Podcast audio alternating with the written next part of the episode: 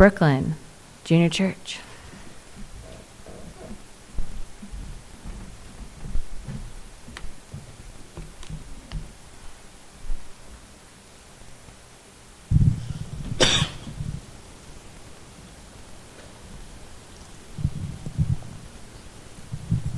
If you have your Bibles, I invite you to open just to that passage, uh, Mark chapter 1, verses 40 through 45. It's where we're going to be for uh, almost the entirety of the sermon, a couple of uh, cross references, but this is going to be the main place that we're going to, going to just sort of sit and hang out and camp today.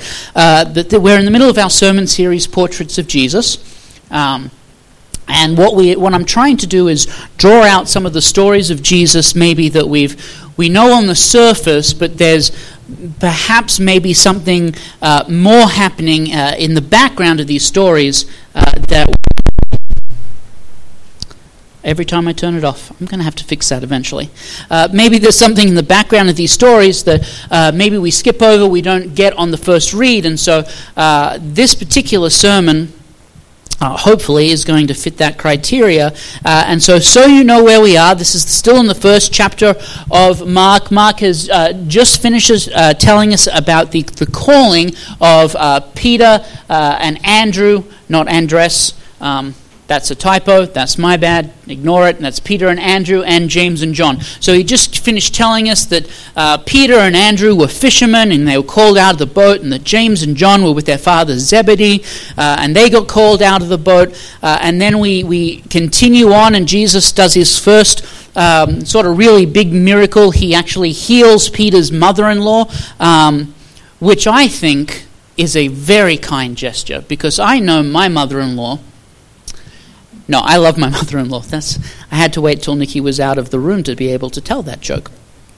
Uh, no, but Jesus heals Peter's mother in law. He heals the family, uh, and, and, things get right. And, and Jesus is then traveling, and it's in that sort of context that we transition to this story uh, about a leper. And this is what God's word says. This is Mark chapter 1, verse 40. And the leper came to him, imploring him, and kneeling, said to him, If you will, you can make me clean.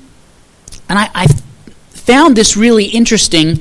Um, Mark has just finished telling us these life changing events for people and naming every single one. This one is, is Peter, and this is Andrew, and this is James, and this is John, and this is their father, Zebedee, and this is the, this person and that person.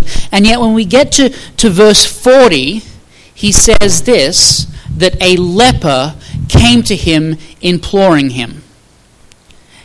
You, I don't know what's making that noise, so I'm going to just move this. And this is what we're going to do. Because I, cause I can, I can keep preaching while I'm fiddling on a, on a soundboard. And so, what happens is that this leper doesn't seem to have a face or a name. He doesn't have uh, the things that we uh, would attribute to uh, a person. And uh, I'm not sure if you've ever noticed this or not, but oftentimes what happens in our lives is that the problems that we have become our identity. Suddenly we start recognizing ourselves as the problem rather than the identity that God has given us. Now, let me, let me explain this to you. Uh, I have friends who uh, uh, have gone through the, the ARC program and have come out the other side. They're, you know, recovering. But before they went in, everyone just knew them as that's the drunk. That's the alcoholic, that's the drug user, that's the porn user. And those things became their identity, and that's how people knew them and referenced them rather than, than the identity that they were given when they came to know Jesus Christ. See, when Jesus comes into your life, he gives you a new identity as a child of God, and what you are is his child. You're no longer what was in your past that defined you. And so, what happens here is Mark introduces this person in an interesting way, I think, to try and get, his, uh, get our attention uh, by saying, This is just a leper. This is a nobody. Look, this, let's just define him by what's wrong with him. Let's define him by the thing that's affected his life. Let's not give him a name or a face. And so, his name becomes lost and his problems become his identity. And, and I think, and I'm going to do a little bit of historical background here because I think uh, sometimes the dinner theater, uh, it, it, helps sometimes, um, is we, we look at this term leprosy and we think, yeah, it's just someone who's sick, someone with a skin, disease, uh, uh, skin problem, and, you know, he had to cry unclean, unclean, and that's all true.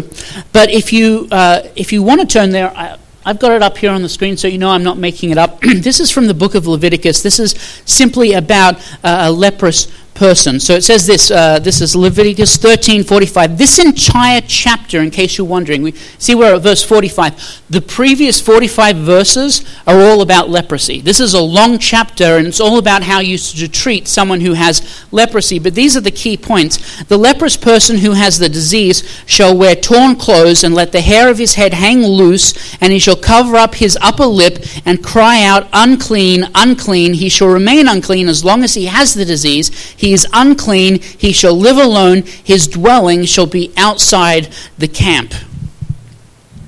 Now, this is actually kind of horrendous. This is, this is uh, uh, isolation, which is, was needed at the time because leprosy was a disease that had no cure. It has no way of getting, uh, getting leprosy out of you. Once you have it, it was literally a death sentence. Uh, leprosy is a disease that starts uh, killing off the nerves so you stop feeling things. Uh, and so there are, there are cases of, of lepers literally having uh, appendages cut off and not realizing it because they don't have the feelings in their hand anymore. Uh, this sort of neuropathy uh, of not being able to touch is not just I'm, I can not reach out and touch something, but if you lose the nerves in your fingers, you can't feel that you're touching something. So if you if you've got a fireplace where you're cooking food and you don't realize that you're a little too close to it, you could be burning your hand and not even realizing it. Leprosy is a horrible disease. In this passage of uh, about leprosy in Leviticus, um, on this infectious disease, uh, not only uh, was it that he couldn't be physically touched, so this leper who has no name, and no face, couldn't be touched. This is what I find interesting. He had to stay uh, at least 50 paces away from anyone at any given time. Okay, some, some of you, so, so let's do this.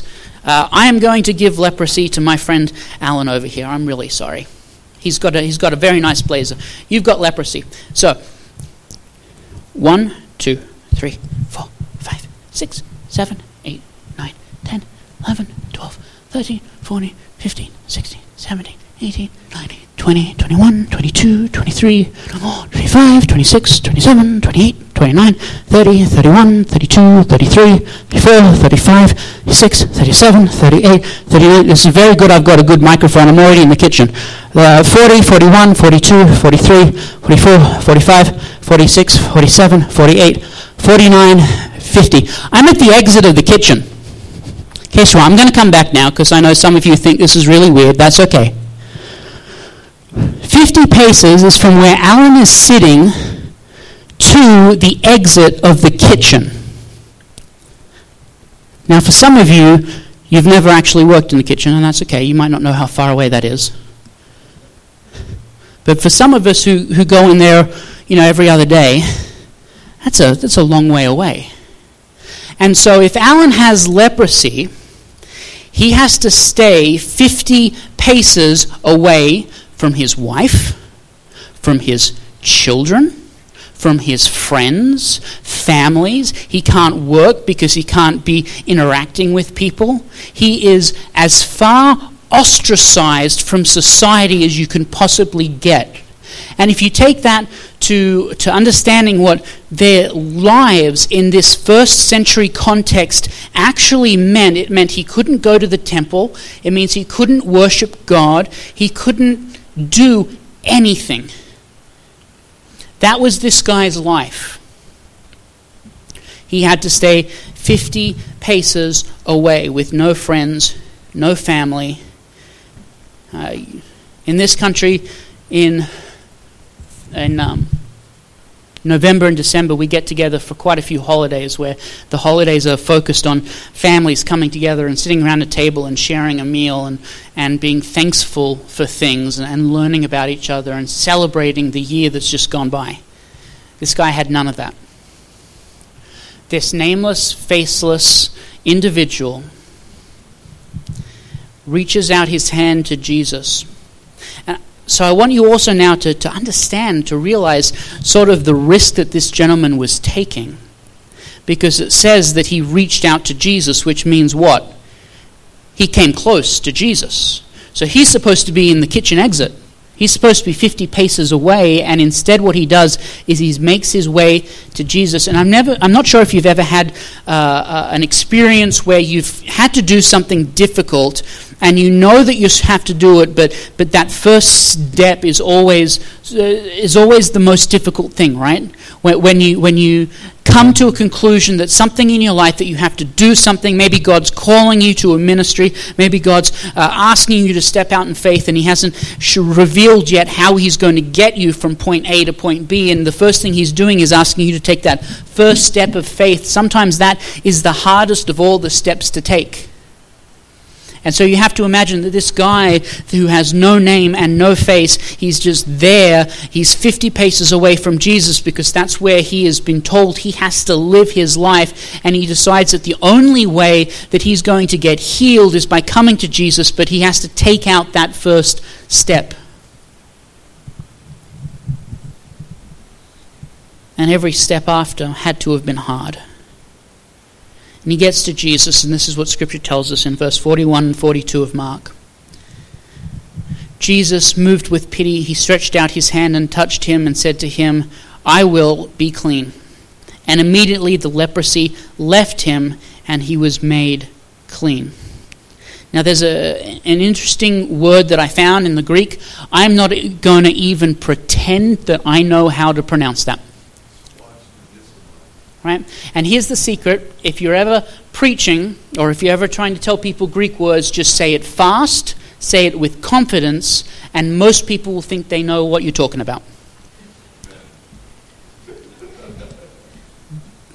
But obviously, I was studying this particular passage, and this word sort of jumped out because it looks ridiculously like a, like a word. Uh, so when you, when you read in your scripture that Jesus was moved with compassion, this is the word that is being translated there. And what's interesting is its direct translation is not compassion.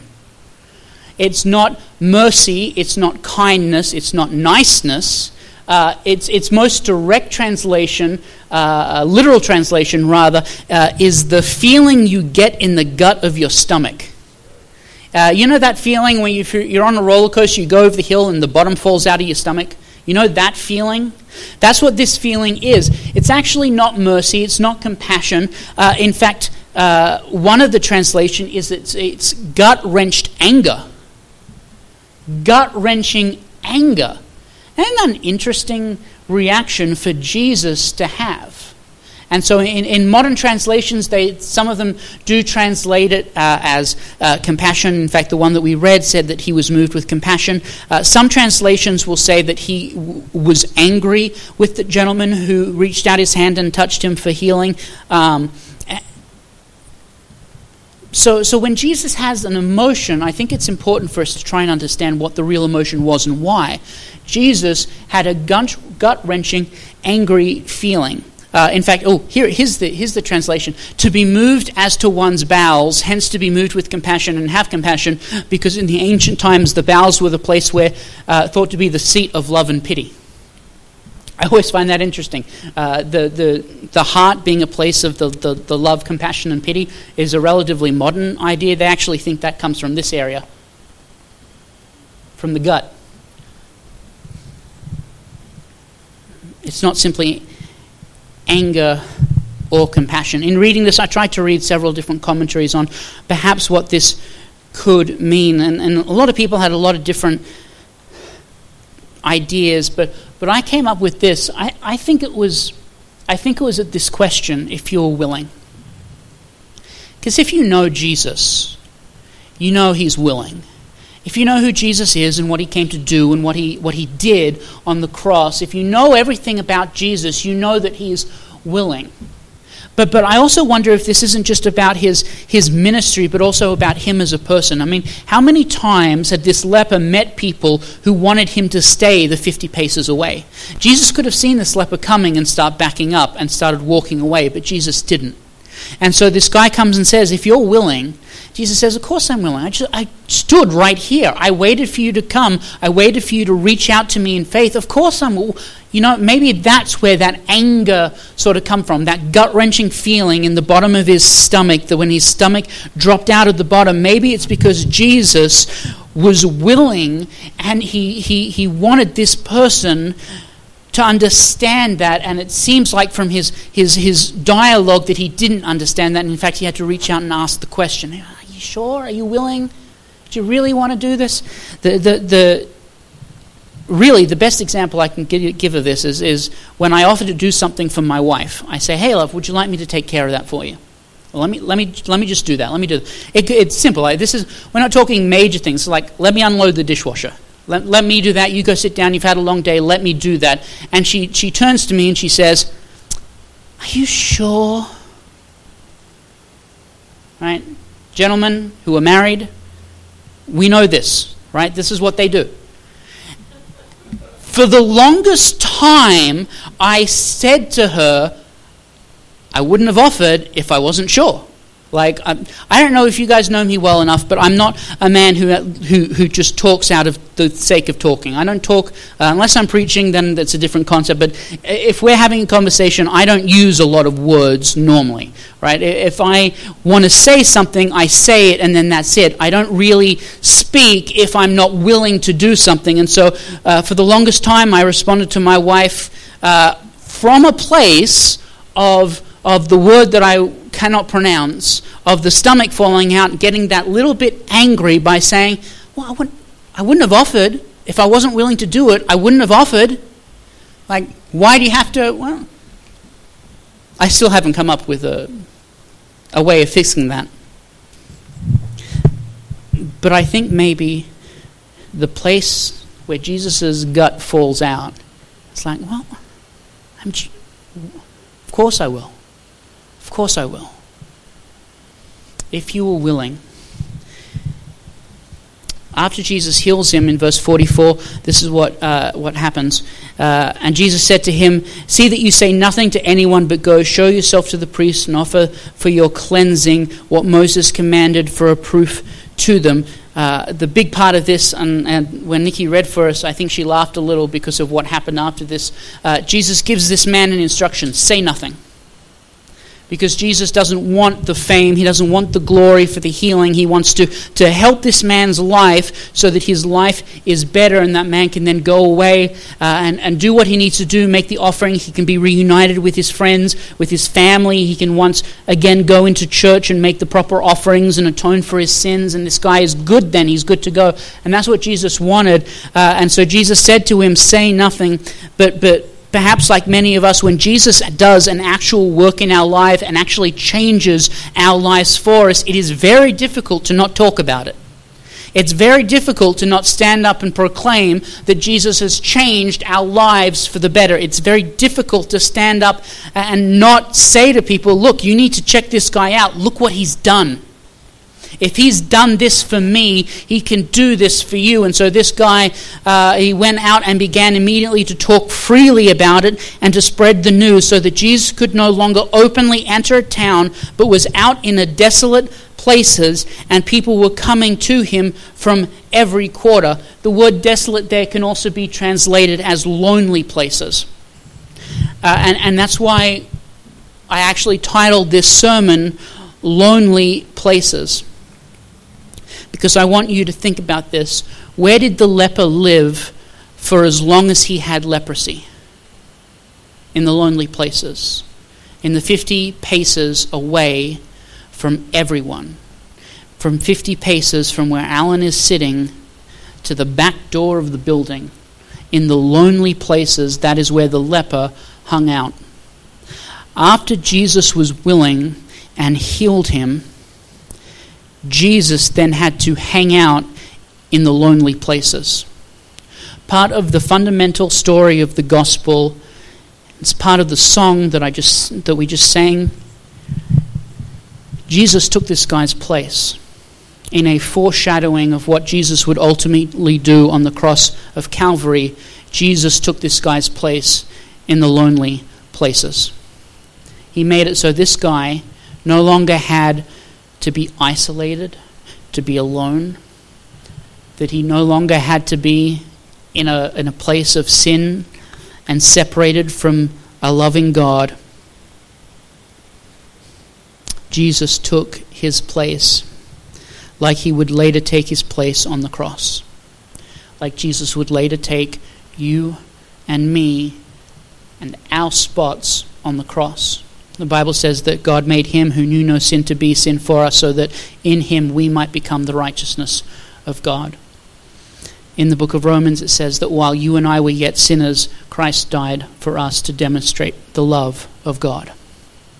The love of Jesus Christ was demonstrated in its fullness on the cross, but all through the Gospels, you can see it rearing its head as a preemptive as a prelude to the cross.